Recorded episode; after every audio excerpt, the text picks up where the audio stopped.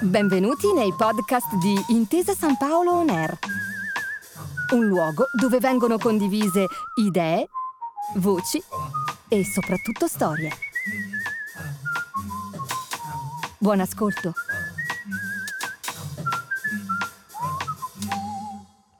Buonasera, buonasera a tutti, bentrovati.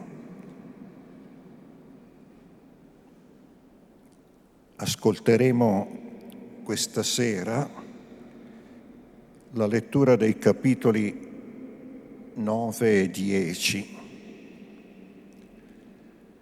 Sembrano fatti apposta questi capitoli per smentire le parole con cui abbiamo concluso il nostro ascolto venerdì sera Dio non turba mai la gioia dei suoi figli se non per prepararne loro una più certa e più grande. Ma Dio dov'è nella storia di Gertrude? Ci introdurrà a questa lettura il professor Gianmarco Gaspari, docente all'Università dell'Insupria. Se vi capita tra mano qualche suo scritto, leggetelo, perché oltre alla dottrina accompagna sempre anche la possibilità del piacere della lettura. Si legge davvero volentieri e ascolteremo invece la voce, per quanto riguarda la lettura di questi capitoli 9 e 10, di Gianni Quilico, attore, attore che è già apprezzato da molti e sarà apprezzato ancora di più dopo la lettura di questa sera. Buon ascolto a tutti.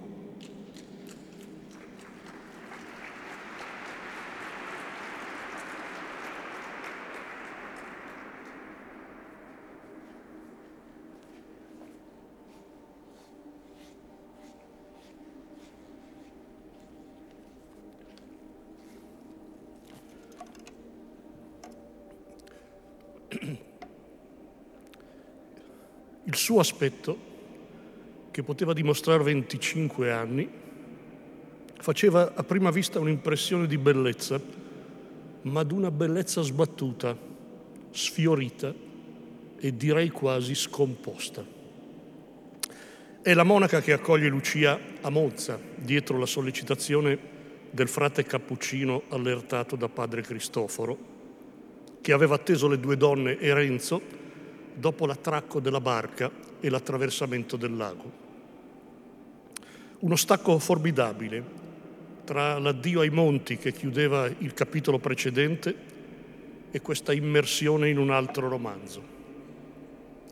Nove capitoli nel tomo secondo del Fermo e Lucia, qui condensati in due, più le brevi appendici del capitolo ventesimo, con la consegna di Lucia ai bravi, e trentasettesimo, con le informazioni sul ravvedimento della monaca. Una bellezza sbattuta, sfiorita, scomposta.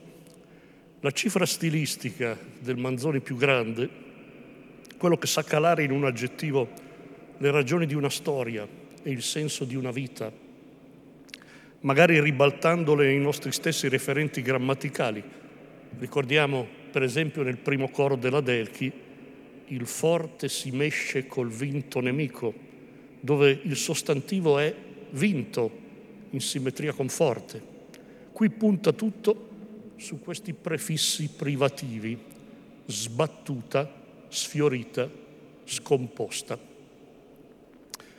Quando Renzo compirà la sua parabola e rientrerà nella Milano piegata dalla peste, nel capitolo 34, si arresterà davanti alla soglia dove sta manifestandosi il miracolo della Vergine e martire Cecilia, offerta in sacrificio per la redenzione della città dal morbo. Sulla madre, analogamente a quanto accade qui per la monaca, indugia la descrizione che vi riconosce una bellezza velata e offuscata, ma non guasta, da una gran passione e da un languor mortale.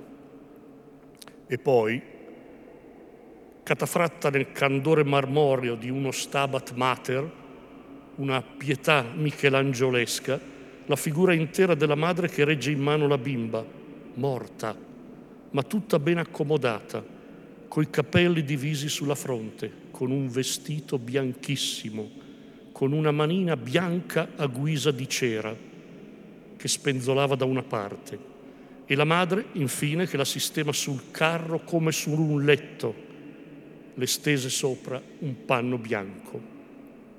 All'opposto, la maternità negata e soppressa di Gertrude, quando appare alle donne, di là dalle grosse sbarre di ferro, dove il biancore dell'incarnato e dei veli è contrastato dal nero dei dettagli.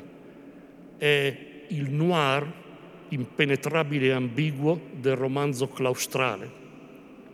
Il cromatismo che domina la religieuse di Diderot, ma che basta a noi per farci certi della volontà precisa di creare non solo una altera pars, ma le coordinate precise di un confronto, un velo nero sospeso e tirato orizzontalmente sulla testa. Sotto il velo una bianchissima benda di lino cingeva fino al mezzo una fronte di diversa ma di non inferiore bianchezza. Un'altra benda a pieghe terminava sotto il mento in un soggolo a coprire lo scollo d'un nero saio. Due occhi, neri anch'essi, si fissavano talora in viso alle persone con un'investigazione superba e dalla benda usciva su una tempia una ciocchettina di neri capelli. Le gote pallidissime scendevano con un contorno delicato e grazioso, ma alterato e reso mancante da una lenta estenuazione. Come gli avversitivi che scandiscono la narrazione di Cecilia, la sua andatura era affaticata, ma non cascante, ma non era solo il suo aspetto che tra tante miserie la indicasse così particolarmente alla pietà. La sequenza dei prefissi chiude nel capitolo seguente la storia con la reticenza famosa nella semplice sostantivazione dell'aggettivo. La sventurata rispose. E le associa il compagno di sventura, un giovine scellerato di professione, uno dei tanti che con l'alleanza d'altri scellerati potevano ridersi della forza pubblica e delle leggi. Lucia e Agnese incontrano Gertrude un anno dopo quel fatto. Altra reticenza che lascia al lettore intravedere nella fuga della conversa, se rifugiata in Olanda di sicuro, il delitto di sangue che imponeva il mantenimento del silenzio. A tanto doveva portare il dispetto d'essersi fatta monaca per forza? Mi sentirei di rispondere di no Già dalle prime parole del colloquio con Agnese, che vorrebbe rispondere in luogo della troppo timida Lucia, state zitta voi. Già lo so che i parenti hanno sempre una risposta da dare in nome dei loro figliuoli. Viene evocata l'ombra sinistra di una famiglia che agisce in nome di chi non può agire. Non ancora sventurata, ma con un profisso poco differente e analogamente in funzione di sostantivo, infelice, nella sua stessa predestinazione, la storia antecedente di questa infelice. La nostra infelice era ancora nascosta nel ventre della madre. Gertrude subisce la volontà feroce del padre, vittima a sua volta del proprio ruolo nel ciclo della storia inteso a lasciar tutto al primogenito, destinato a conservare la famiglia, a procrear cioè dei figliuoli, per tormentarsi e tormentarli nella stessa maniera. ma non è la necessità che il prestigio impone al padre a sollecitare il nostro compatimento. Quanto a Gertrude, nella spietata retorica del potere, a condannarla è il nome stesso che porta. La santa onomastica era la figlia di Pipino di Landen, principe di Brabante, diventata badessa del monastero di Nivelles a nemmeno vent'anni. Inevitabile riportarsi al chiostro del convento del secondo coro della Delchi, quando le converse ricordano a Ermengarda morente il destino comune alle spose ripudiate, alle vergini indarno fidanzate e alle madri private dei loro figli. Nel suol che dee la tenera tua spoglia ricoprir, altre infelici dormono che il duol consunse.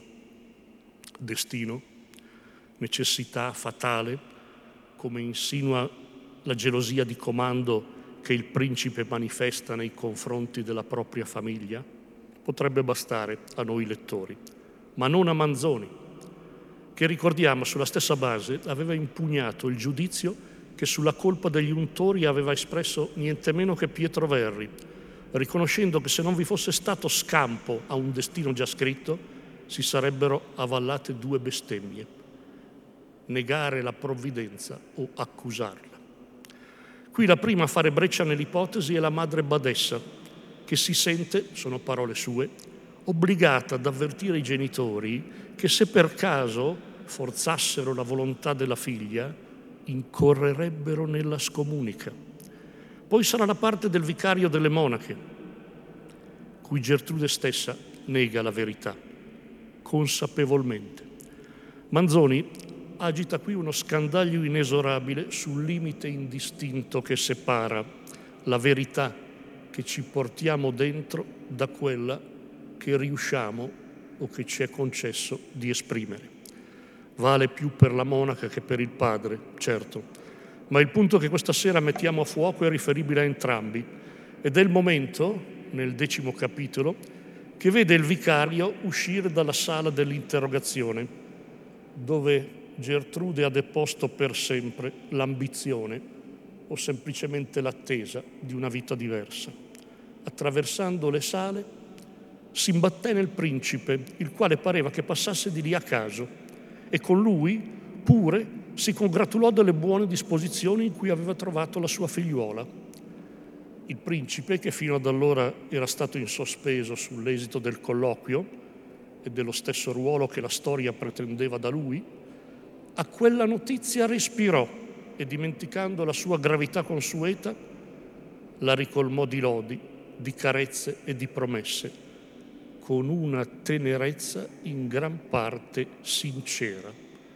Non è nemmeno questo un aggettivo casuale, perché appunto, come segue e chiude Manzoni, così fatto è questo guazzabuglio del cuore umano. Grazie.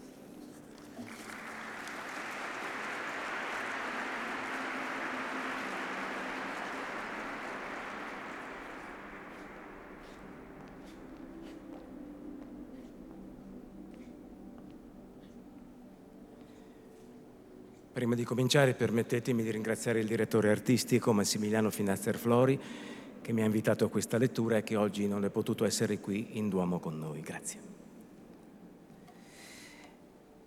Entrarono in una stanza terrena dalla quale si passava nel parlatorio. Prima di mettervi il piede il guardiano, accennando l'uscio, disse sottovoce alle donne, è qui, come per rammentar loro tutti quegli avvertimenti. Lucia vide una finestra ad una forma singolare, con due grosse fitte grate di ferro, distanti l'una dall'altra un palmo, e dietro quelle una monaca ritta. Il suo aspetto, che poteva dimostrare 25 anni, faceva a prima vista un'impressione di bellezza, ma di una bellezza sbattuta, sfiorita, direi quasi scomposta. Un velo nero sospeso e stirato orizzontalmente sulla testa cadeva dalle due parti, discosto alquanto dal viso. Sotto il velo una bianchissima benda di lino cingeva fino al mezzo una fronte di diversa ma non di inferiore bianchezza. Un'altra benda a pieghe circondava il viso e terminava sotto il mento in un soggolo che si stendeva alquanto sul petto a coprire lo scollo d'un nero saio. Ma quella fronte si raggrinzava spesso, come per una contrazione dolorosa, e allora due sopraccigli neri si riavvicinavano con un rapido movimento. Due occhi, neri neri anch'essi, si fissavano talora in viso alle persone con una investigazione superba. Talora si chinavano in fretta, come per cercare un nascondiglio. In certi momenti un attento osservatore avrebbe argomentato che chiedessero affetto, corrispondenza, pietà. Altre volte avrebbe creduto coglierci la rivelazione istantanea d'un odio inveterato e compresso, un non so che di minaccioso e di feroce. Quando restavano immobili fissi senza attenzione, chi ci avrebbe immaginata una svogliatezza orgogliosa, chi avrebbe potuto sospettarci il travaglio d'un pensiero nascosto, d'una preoccupazione familiare all'animo e più forte su quello che gli oggetti circostanti. Le gote, pallidissime, scendevano con un contorno delicato e grazioso, ma alterato reso mancante da una lenta estenuazione. Le labbra, quantunque appena tinte d'un roseo sbiadito, pure spiccavano in quel pallore. I loro moti erano come quelli degli occhi subitanei, vivi, pieni d'espressione e di mistero.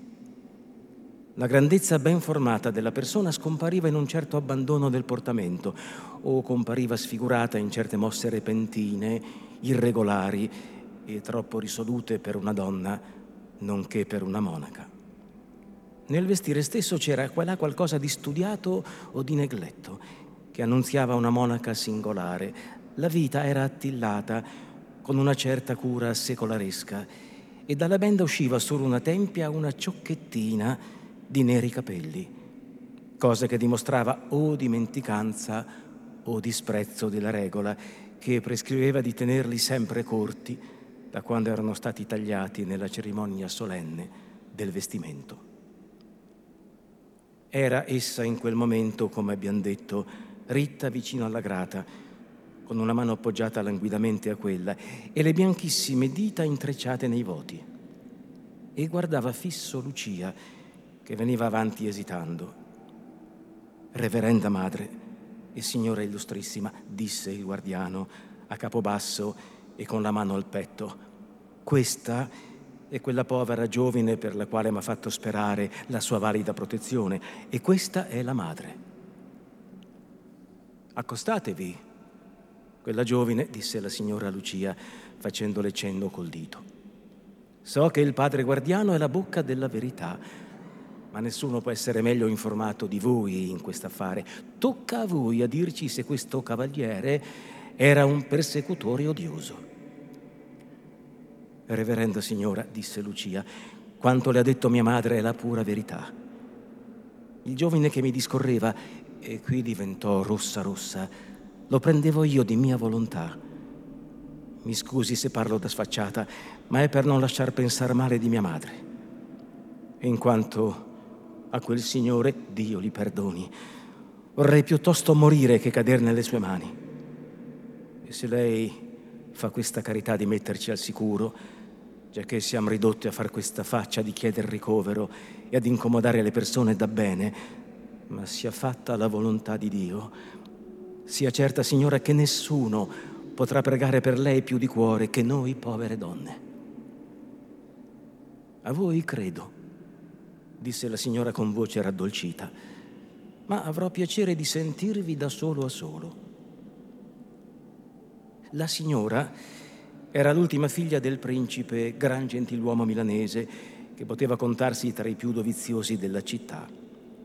Ma l'alta opinione che aveva del suo titolo gli faceva parere le sue sostanze appena sufficienti, anzi scarse, a sostenerne il decoro e tutto il suo pensiero era di conservarle, almeno quali erano, unite in perpetuo, per quanto dipendeva da lui.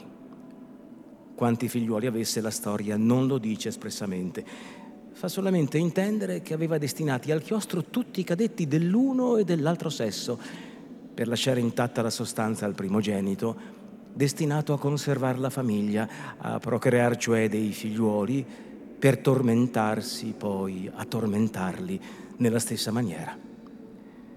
La nostra infelice era ancora nascosta nel ventre della madre che la sua condizione era già irrevocabilmente stabilita.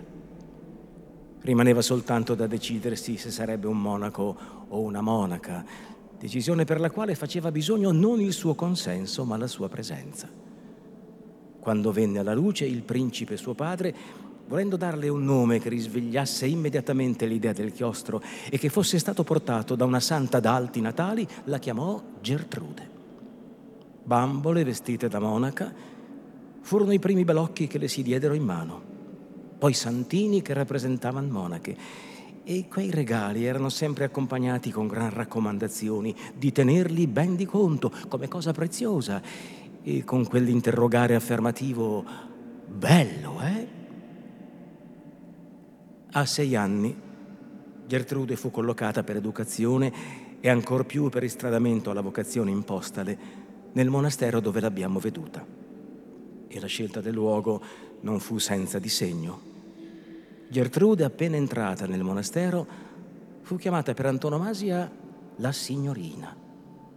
Posto distinto a tavola, nel dormitorio, la sua condotta proposta all'altre per esemplare, chicche e carezze senza fine e condite con quella familiarità un po' rispettosa che tanto adesca i fanciulli quando la trovano in coloro che vedono trattare gli altri fanciulli con un contegno abituale di superiorità. Era legge che una giovine non potesse venire accettata monaca prima di essere stata esaminata da un ecclesiastico, chiamato il vicario delle monache, o da qualche altro deputato a ciò, affinché fosse certo chi ci andava di sua libera scelta. E questo esame non poteva aver luogo se non un anno dopo che l'avesse esposto quel vicario il suo desiderio, con una supplica in iscritto. Quelle monache che avevano preso il tristo incarico di far che Gertrude s'obbligasse per sempre, con la minor possibile cognizione di ciò che faceva, colsero uno dei momenti che abbiamo detto per farle trascrivere e sottoscrivere una tal supplica e a fine di indurla più facilmente a ciò, non mancarono di dirle e di ripeterle che finalmente era una mera formalità, la quale, e questo è vero, non poteva avere efficacia se non da altri atti posteriori che dipendessero dalla sua volontà. Con tutto ciò, la supplica non era forse ancora giunta al suo destino che Gertrude s'era già pentita d'averla sottoscritta. Si pentiva poi d'essersi pentita passando così i giorni e i mesi in una incessante vicenda di sentimenti contrari. Tenne lungo tempo nascosto alle compagne quel passo, ora per timore di esporre alle contraddizioni una buona risoluzione, ora per vergogna di palesare uno sproposito. Vinse finalmente il desiderio di sfogar l'animo e d'accattar consiglio e coraggio. C'era un'altra legge che una giovine non fosse ammessa a quell'esame della vocazione se non dopo aver dimorato almeno un mese fuori del monastero dove era stata in educazione. Era già scorso l'anno da che la supplica era stata mandata e Gertrude fu avvertita che tra poco verrebbe levata dal monastero e condotta nella casa paterna per rimanervi quel mese e far tutti i passi necessari al compimento dell'opera che aveva di fatto cominciata. Il principe e il resto della famiglia tenevano tutto ciò per certo, come se fosse già avvenuto. Ma la giovine aveva tutt'altro in testa. Invece di fare gli altri passi pensava alla maniera di tirare indietro il primo. In tali angustie si risolvette ad aprirsi con una delle compagne, la più franca e pronta sempre a dar consigli risoluti. Questa suggerì a Gertrude di informare con una lettera il padre della sua nuova risoluzione, giacché non le bastava l'animo di spiattellargli sul viso un bravo non voglio. E perché i pareri gratuiti in questo mondo sono molto rari, la consigliera fece pagare questo a Gertrude con tante beffe sulla sua dappocaggine. La lettera fu concertata tra quattro o cinque confidenti, scritta di nascosto e fatta ricapitare per via d'artifizi molto studiati. Gertrude stava con grande ansietà aspettando una risposta che non venne mai. venne finalmente il giorno tanto temuto e bramato. Quantunque Gertrude sapesse che andava a un combattimento, pure l'uscir di monastero, il lasciare quelle mura nelle quali era stata ott'anni rinchiusa, lo scorrere in carrozza per l'aperta campagna, il rivedere la città, la casa, furono sensazioni piene d'una gioia tumultuosa. In quanto al combattimento, la pevoretta con le direzioni di quelle confidenti aveva già prese le sue misure e fatto, come ora si direbbe, il suo piano. O mi vorranno forzare, pensava, e io starò dura, sarò umile, rispettosa, ma non la consentirò. Non si tratta che di non dire un altro sì, e non lo dirò. Ovvero mi prenderanno con le buone. E io sarò più buona di loro, piangerò, pregherò, li muoverò a compassione finalmente non pretendo altro che di non essere sacrificata. Ma come accade spesso di simili previdenze, non avvenne né una cosa né l'altra. I giorni passavano senza che il padre né altri le parlasse della supplica né della ritrattazione, senza che le venisse fatta proposta nessuna, né con carezze né con minacce. I parenti erano seri, tristi, burberi con lei, senza mai dirne il perché. Si vedeva solamente che la riguardavano come una rea, come un'indegna. Un anatema misterioso paresa che pesasse sopra di lei e la segregasse dalla famiglia, lasciandovela soltanto unita quanto bisognava per farle sentire la sua suggezione. Di rado, e solo a certe ore stabilite, era ammessa alla compagnia dei parenti e del primogenito. Tra loro tre pareva che regnasse una gran confidenza, la quale rendeva più sensibile e più doloroso l'abbandono in cui era lasciata Gertrude. Nessuno le rivolgeva il discorso. E quando essa rischiava timidamente qualche parola che non fosse per cosa necessaria, o non attaccava o veniva corrisposta con uno sguardo distratto o sprezzante o severo che se non potendo più soffrire una così amara e umiliante disti- distinzione, insisteva e tentava di familiarizzarsi, se implorava un po' d'amore, si sentiva subito toccare in maniera indiretta ma chiara quel tasto della scelta dello Stato. E si faceva copertamente sentire che c'era un mezzo di riacquistare l'affetto della famiglia. Allora Gertrude, che non l'avrebbe voluto a quella condizione, era costretta di tirarsi indietro, di rifiutare quasi i primi segni di benevolenza che aveva tanto desiderati, di rimettersi da sé al suo posto discomunicata e per di più vi rimaneva con una certa apparenza del torto. I servitori si uniformavano nelle maniere e nei discorsi all'esempio e alle intenzioni dei padroni. Dovette però accorgersi che un paggio, ben diverso da coloro, le portava un rispetto e sentiva per lei una compassione d'un genere particolare. Il contegno di quel ragazzotto era ciò che Gertrude aveva fino allora visto di più somigliante a quell'ordine di cose tanto contemplato nella sua immaginativa, al contegno di quelle sue creature ideali. A poco a poco si scoprì un non so che di nuovo, nelle maniere della giovinetta, una tranquillità e un'inquietudine diversa dalla solita, un fare di chi ha trovato qualche cosa che gli preme, che vorrebbe guardare ogni momento e non lasciar vedere agli altri. E furono tenuti gli occhi addosso più che mai, che è e che non è una mattina fu sorpresa da una di quelle cameriere mentre stava piegando alla sfuggita una carta sulla quale avrebbe fatto meglio a non iscriver nulla. Dopo un breve tiratira la carta rimase nelle mani della cameriera e da questa passò in quelle del principe. Il terrore di Gertrude al rumore dei passi di lui non si può descrivere né immaginare. Era quel padre, era irritato e lei si sentiva colpevole ma quando lo vide comparire con quel cipiglio, con quella carta in mano, avrebbe voluto essere cento braccia sottoterra, non che in un chiostro. Le parole non furono molte, ma terribili. Il castigo intimato subito non fu che d'essere rinchiusa in quella camera, sotto la guardia della donna che aveva fatto la scoperta. Ma questo non era che un principio, che un ripiego del momento. Si prometteva, si lasciava vedere per aria un altro castigo oscuro, indeterminato e quindi più spaventoso. In capo a quattro o cinque lunghi giorni di prigionia, una mattina Gertrude, stuccata e invelenita all'eccesso per uno di quei dispetti della sua guardiana, andò a cacciarsi in un angolo della camera e lì con la faccia nascosta tra le mani stette qualche tempo a divorar la sua rabbia. Senti allora un bisogno prepotente di vedere altri visi, di sentire altre parole, d'essere trattata diversamente.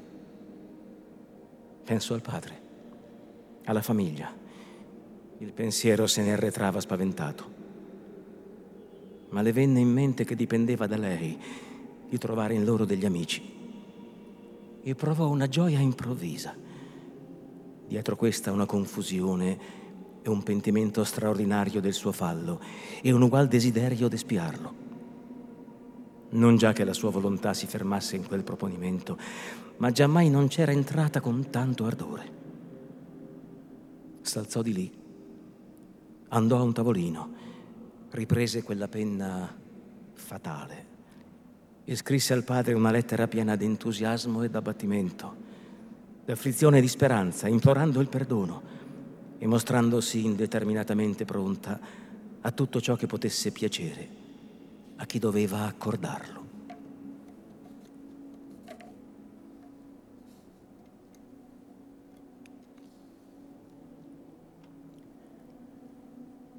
A leggere quella lettera il principe vide subito lo spiraglio aperto alle sue antiche e costanti mire.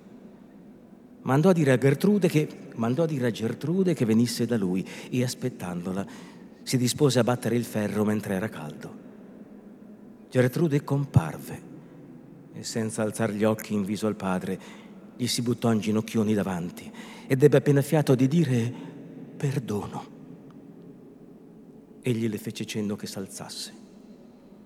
Ma con una voce poco atta a rincorare, le rispose che il perdono non bastava desiderarlo né chiederlo, che era cosa troppo agevole e troppo naturale a chiunque sia trovato in colpa e tema la punizione, che insomma bisognava meritarlo.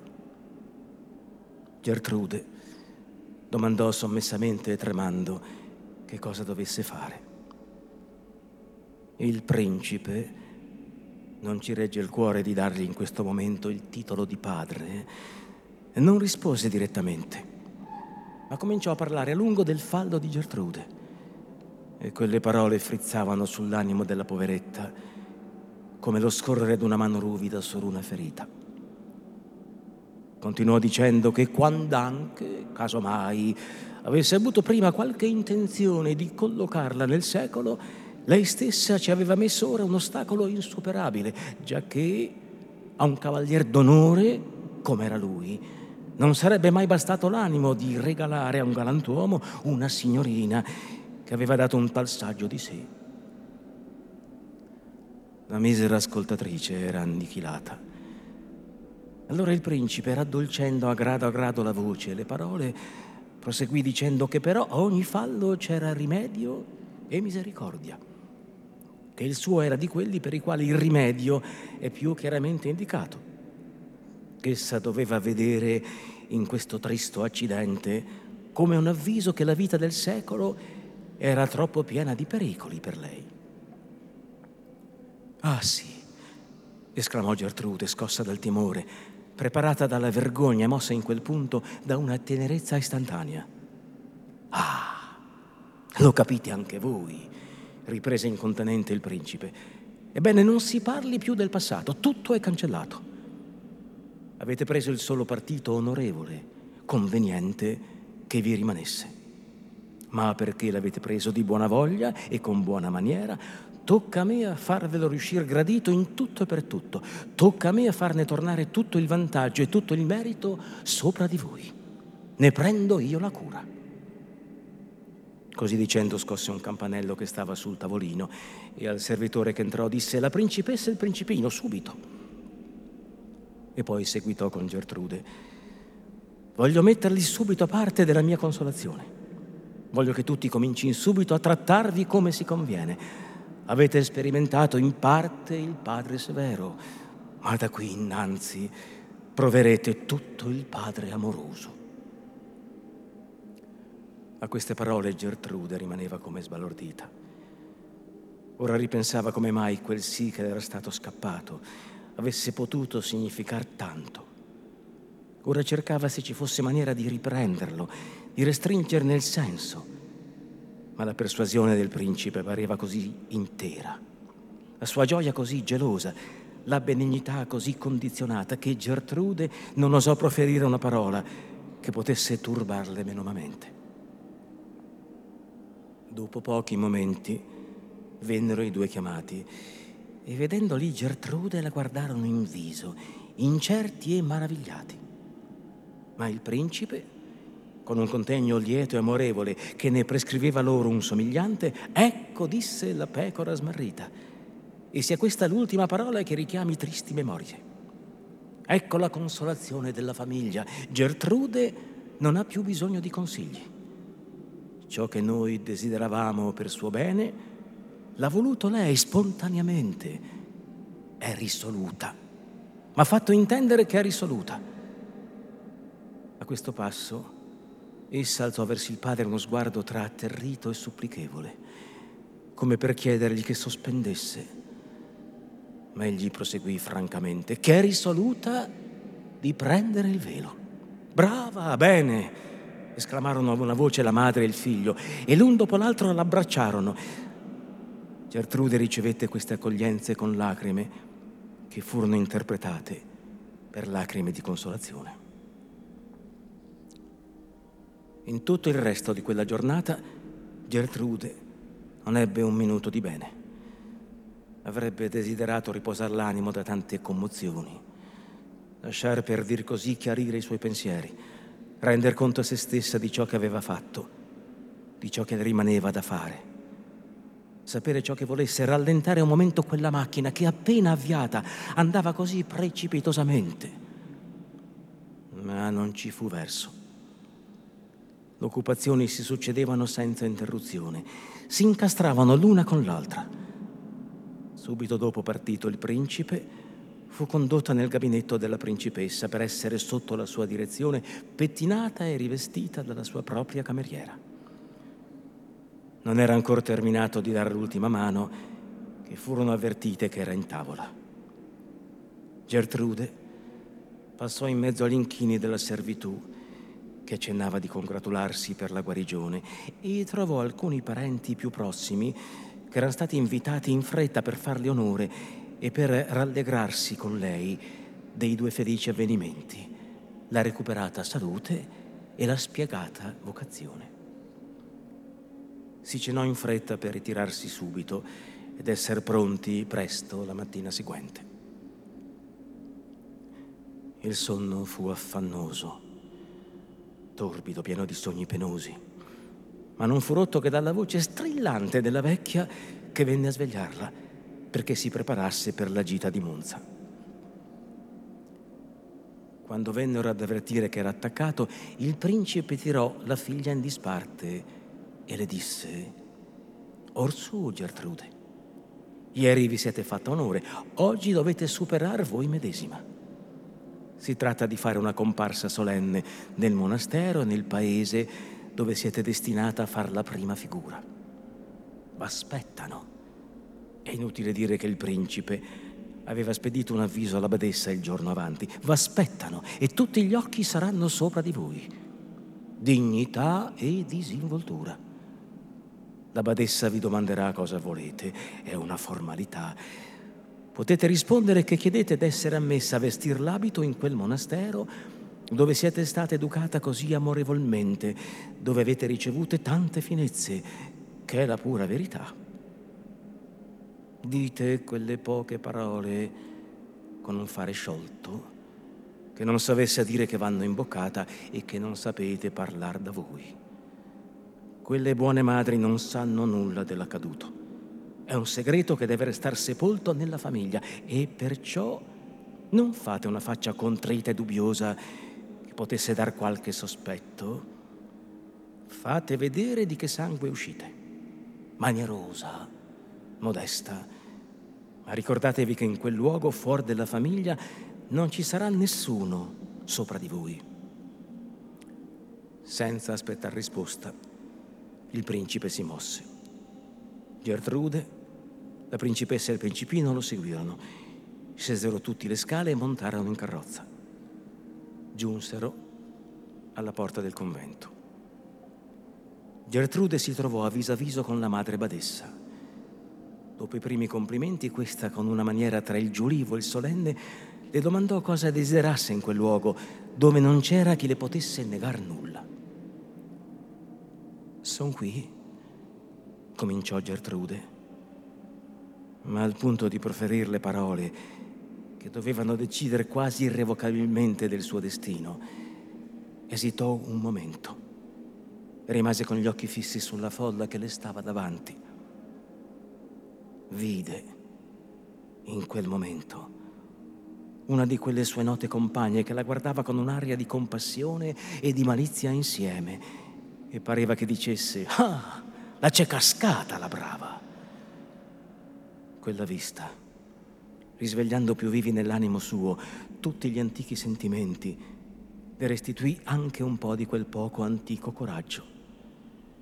E già stava cercando una risposta qualunque, diversa da quella che era stata dettata quando ha alzato lo sguardo alla faccia del padre, quasi per sperimentare le sue forze, scorse su quella un'inquietudine così cupa, un'impazienza così minaccevole che, risoluta per paura, con la stessa prontezza che avrebbe preso la fuga dinanzi a un oggetto terribile, proseguì. Sono qui a chiedere d'essere ammessa a vestire l'abito religioso in questo monastero, dove sono stata allevata così amorevolmente. Gertrude, nel tornare, non aveva troppa voglia di discorrere. Spaventata del passo che aveva fatto, vergognosa alla sua adappocaggine, indispettita contro gli altri e contro se stessa, faceva tristamente il conto delle occasioni che le rimanevano ancora di dir di no e prometteva debolmente e confusamente a se stessa che in questa o in quella o in quell'altra sarebbe più destra e più forte con tutti questi pensieri. Non era però cessato affatto il terrore di quel cipiglio del padre. Talché quando, con un'occhiata datagli alla sfuggita, poté chiarirsi che sul volto di lui non c'era più alcun vestiglio di collera, quando anzi vide che si mostrava soddisfattissimo di lei, le parve una bella cosa e fu per un istante tutta contenta. Appena arrivati, bisognò rivestirsi e ririsciarsi. Poi il desinare, poi alcune visite, poi la trottata, poi la conversazione, poi la cena. Il giorno dopo Gertrude si svegliò col pensiero dell'esaminatore che doveva venire e mentre stava ruminando se potesse cogliere quella occasione così decisiva per tornare indietro e in qual maniera, il principe la fece chiamare. Orsù, figliola, le disse, finora vi siete portata egregiamente. Oggi si tratta di coronar l'opera. Tutto quel che si è fatto finora si è fatto di vostro consenso. Se in questo tempo vi fosse nato qualche dubbio, qualche pentimentuccio, grilli di gioventù, avreste dovuto spiegarvi. Ma al punto a cui sono ora le cose, non è più tempo di far ragazzate. Quell'uomo da bene che deve venire stamattina vi farà cento domande sulla vostra vocazione e se vi fate monaca di vostra volontà e il perché, il per come, chi so io. Se voi titubate nel rispondere, vi terrà sulla corda chissà quanto. L'uomo da bene veniva con un po' d'opinione già fatta che Gertrude avesse una gran vocazione al chiostro perché così gli aveva detto il principe quando era stato a invitarlo. È vero che il buon prete, il quale sapeva che la diffidenza era una delle virtù più necessarie nel suo uffizio, aveva per sé da andare adagio nel credere a simili proteste e di stare in guardia contro le preoccupazioni. Ma ben di rado avviene che le parole affermative e sicure d'una persona autorevole, in qualsivoglia genere, non tingano del loro colore la mente di chi le ascolta. Dopo i primi complimenti, signorina, le disse, io vengo a far la parte del diavolo. Vengo a mettere in dubbio ciò che nella sua supplica lei ha dato per certo. Vengo a metterle davanti agli occhi le difficoltà ed accertarmi se le ha ben considerate. Si contenti che io le faccia qualche interrogazione. Dica pure, rispose Gertrude. Il buon prete cominciò allora a interrogarla nella forma prescritta dalle regole. Sente lei in cuor suo una libera, spontanea risoluzione di farsi monaca? Non sono state adoperate minacce o lusinghe, non si è fatto uso di nessuna autorità per indurla a questo? Parli senza riguardi e con sincerità a un uomo il cui dovere è di conoscere la sua vera volontà, per impedire che non le venga usata violenza in nessun modo. La vera risposta a una tale domanda s'affacciò subito alla mente di Gertrude con una evidenza terribile. Per dare quella risposta bisognava venire a una spiegazione, dire di che era stata minacciata, raccontare una storia. L'infelice rifuggì spaventata da questa idea. Cercò in fretta un'altra risposta ne trovò una sola che potesse liberarla presto e sicuramente da quel supplizio, la più contraria al vero. Mi fa monaca, disse nascondendo il suo turbamento, mi fa monaca di mio genio, liberamente. Da quanto tempo l'è nato codesto pensiero? domandò ancora il buon prete.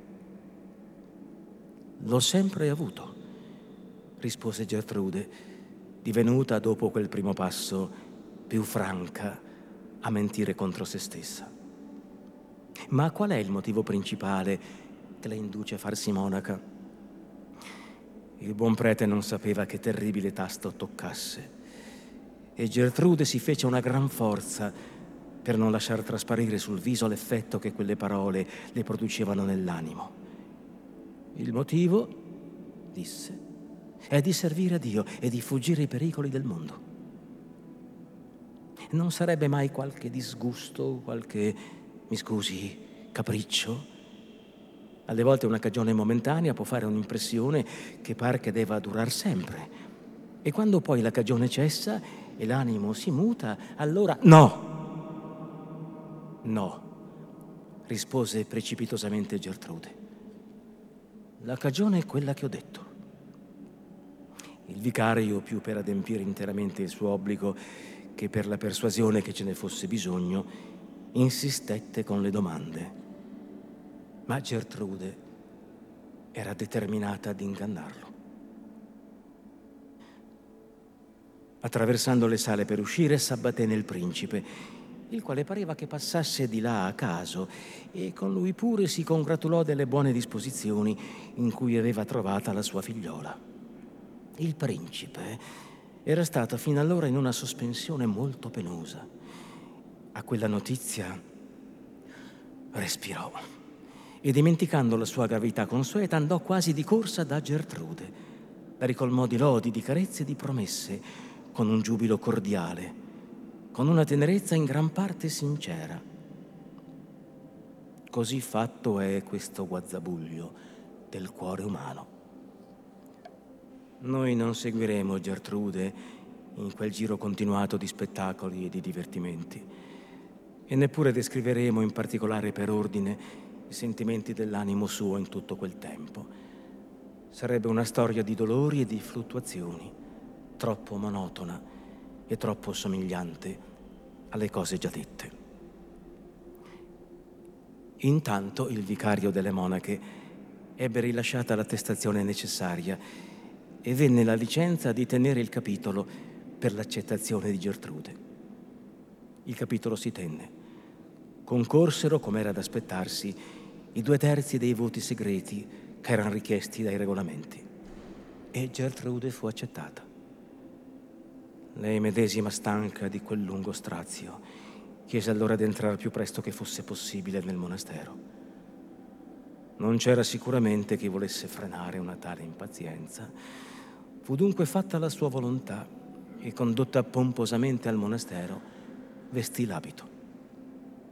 Dopo dodici mesi di noviziato, pieni di pentimenti e di ripentimenti, si trovò al momento della professione, al momento cioè in cui conveniva o dire un no più strano, più inaspettato, più scandaloso che mai, o ripetere un sì tante volte detto.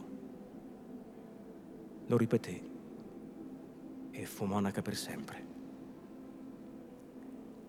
L'infelice si dibatteva sotto il gioco e così ne sentiva più forte il peso e le scosse. Un rammarico incessante della libertà perduta, l'aborrimento dello stato presente, un vagar faticoso dietro desideri che non sarebbero mai soddisfatti Tali erano le principali occupazioni dell'animo suo. Rimasticava quell'amaro passato, ricomponeva nella memoria tutte le circostanze per le quali si trovava lì e disfaceva mille volte inutilmente col pensiero ciò che aveva fatto con l'opera. Accusava sé di dappocaggine, altri di tirannia e di perfidia e si rodeva. Idolatrava insieme, piangeva la sua bellezza Deplorava una gioventù destinata a struggersi in un lento martirio e invidiava in certi momenti qualunque donna, in qualunque condizione, con qualunque coscienza, potesse liberamente godersi nel mondo quei doni. Tra le altre distinzioni e privilegi che le erano stati concessi per compensarla di non poter essere badessa, c'era anche quello di stare in un quartiere a parte Quel lato del monastero era contiguo a una casa abitata da un giovine scellerato di professione, uno dei tanti che in quei tempi, e coi loro sgherri e con l'alleanza d'altri scellerati, potevano fino a un certo segno ridersi della forza pubblica e delle leggi. Il nostro manoscritto lo nomina Egidio senza parlare del casato. Costui da una finestrina che dominava un cortiletto di quel quartiere, avendo veduta Gertrude qualche volta passare o girandolar lì per ozio, allettato, anziché atterrito dai pericoli e dall'impietà dell'impresa, un giorno osò rivolgerle il discorso. La sventurata rispose.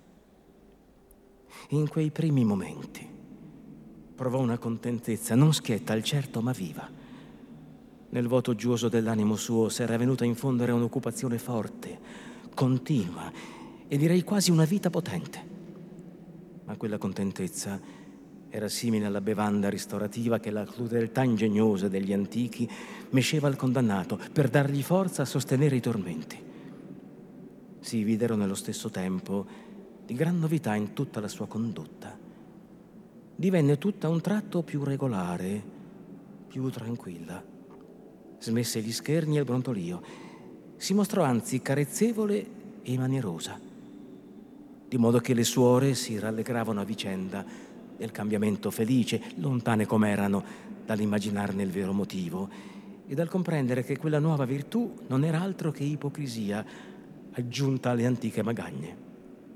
Quell'apparenza però, quella per dir così, imbiancatura esteriore, non durò gran tempo, almeno con quella continuità e uguaglianza.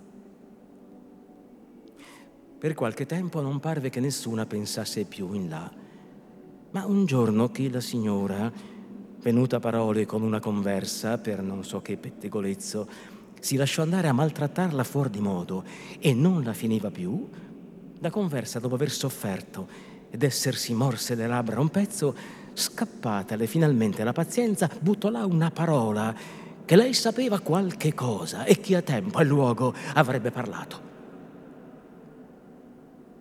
Da quel momento in poi la signora non ebbe più pace.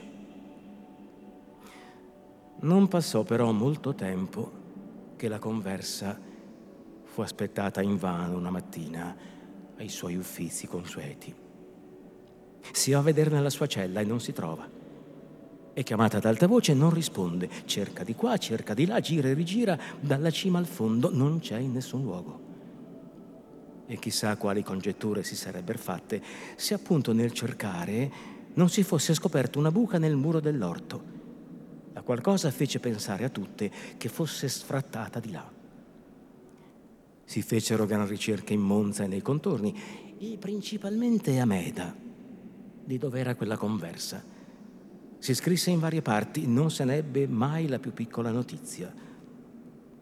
Forse se ne sarebbe potuto saper di più se invece di cercare lontano si fosse scavato vicino. Dopo molte meraviglie, perché nessuno l'avrebbe creduta capace di ciò, e dopo molti discorsi si concluse che doveva essere andata lontano, lontano. E perché scappò detta a una suora, s'è rifugiata in Olanda, di sicuro. Si disse subito e si ritenne per un pezzo nel monastero e fuori che si fosse rifugiata in Olanda. Non pare però che la signora fosse di questo parere non già che mostrasse di non credere o combattesse l'opinione comune con sue ragioni particolari. Se ne aveva certo ragioni non furono mai così ben dissimulate, né c'era cosa da cui s'astenesse più volentieri che da rimestar quella storia, cosa di cui si curasse meno che di toccare il fondo di quel mistero. Ma quanto meno ne parlava, tanto più ci pensava. Quante volte al giorno l'immagine di quella donna veniva a cacciarsi d'improvviso nella sua mente e si piantava lì e non voleva muoversi. Quante volte avrebbe desiderato di vedersela dinanzi, viva e reale, piuttosto che averla sempre fissa nel pensiero, piuttosto che dover trovarsi giorno e notte in compagnia di quella forma vana, terribile, impassibile. Quante volte avrebbe voluto sentir davvero la voce di colei qualunque cosa avesse potuto minacciare, piuttosto che aver sempre nell'intimo dell'orecchio mentale il sussurro fantastico di quella stessa voce e sentirne parole ripetute con una pertinacia, con un'insistenza infaticabile che nessuna persona vivente non ebbe mai. Era scorso circa un anno dopo quel fatto, quando Lucia fu presentata alla signora ed ebbe con lei quel colloquio al quale siamo rimasti col racconto. Il desiderio d'obbligare il padre guardiano, la compiacenza di proteggere, il pensiero del buon concetto che poteva fruttare la protezione impiegata così santamente, una certa inclinazione per Lucia e anche un certo sollievo nel far del bene a una creatura innocente, nel soccorrere e consolare oppressi, aveva realmente disposta la signora a prendersi a petto la sorte delle due povere fuggitive. A sua richiesta e a suo riguardo furono alloggiate nel quartiere della fattoressa, attiguo al chiostro, e trattate come se fossero addette al servizio del monastero.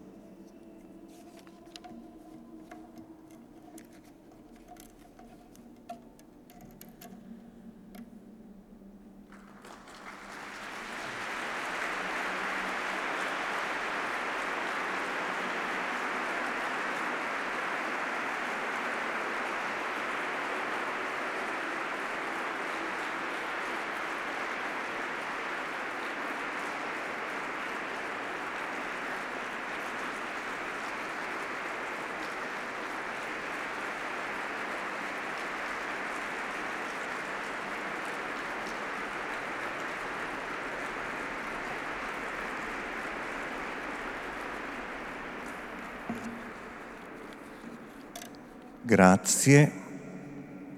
Ci vediamo domani sera per l'ascolto dei capitoli undicesimo, dodicesimo e tredicesimo, che saranno letti, presentati, accompagnati, saranno presentati dal professor Gian Claudio Civale, saranno letti alternativamente da Federica Fracassi e Massimiliano Finazzer Flori e saranno accompagnati musicalmente da Elio Marchesini. Sono i capitoli di Renzo a Milano, della rivolta del pane, della sete di giustizia di tanta gente, della fame patita, dei giustizieri che si accompagnano sempre e spesso prendono il sopravvento nelle rivolte della politica, che è arte della menzogna, e nei momenti più tragici diventa, come diceva Pascal, pratica della follia. Naturalmente tutto questo accadeva nel secolo XVII. Buona serata a tutti.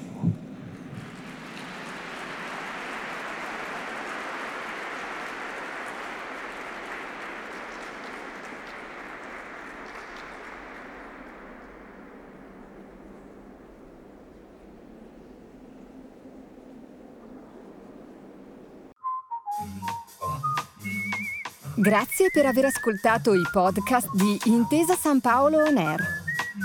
Al prossimo episodio.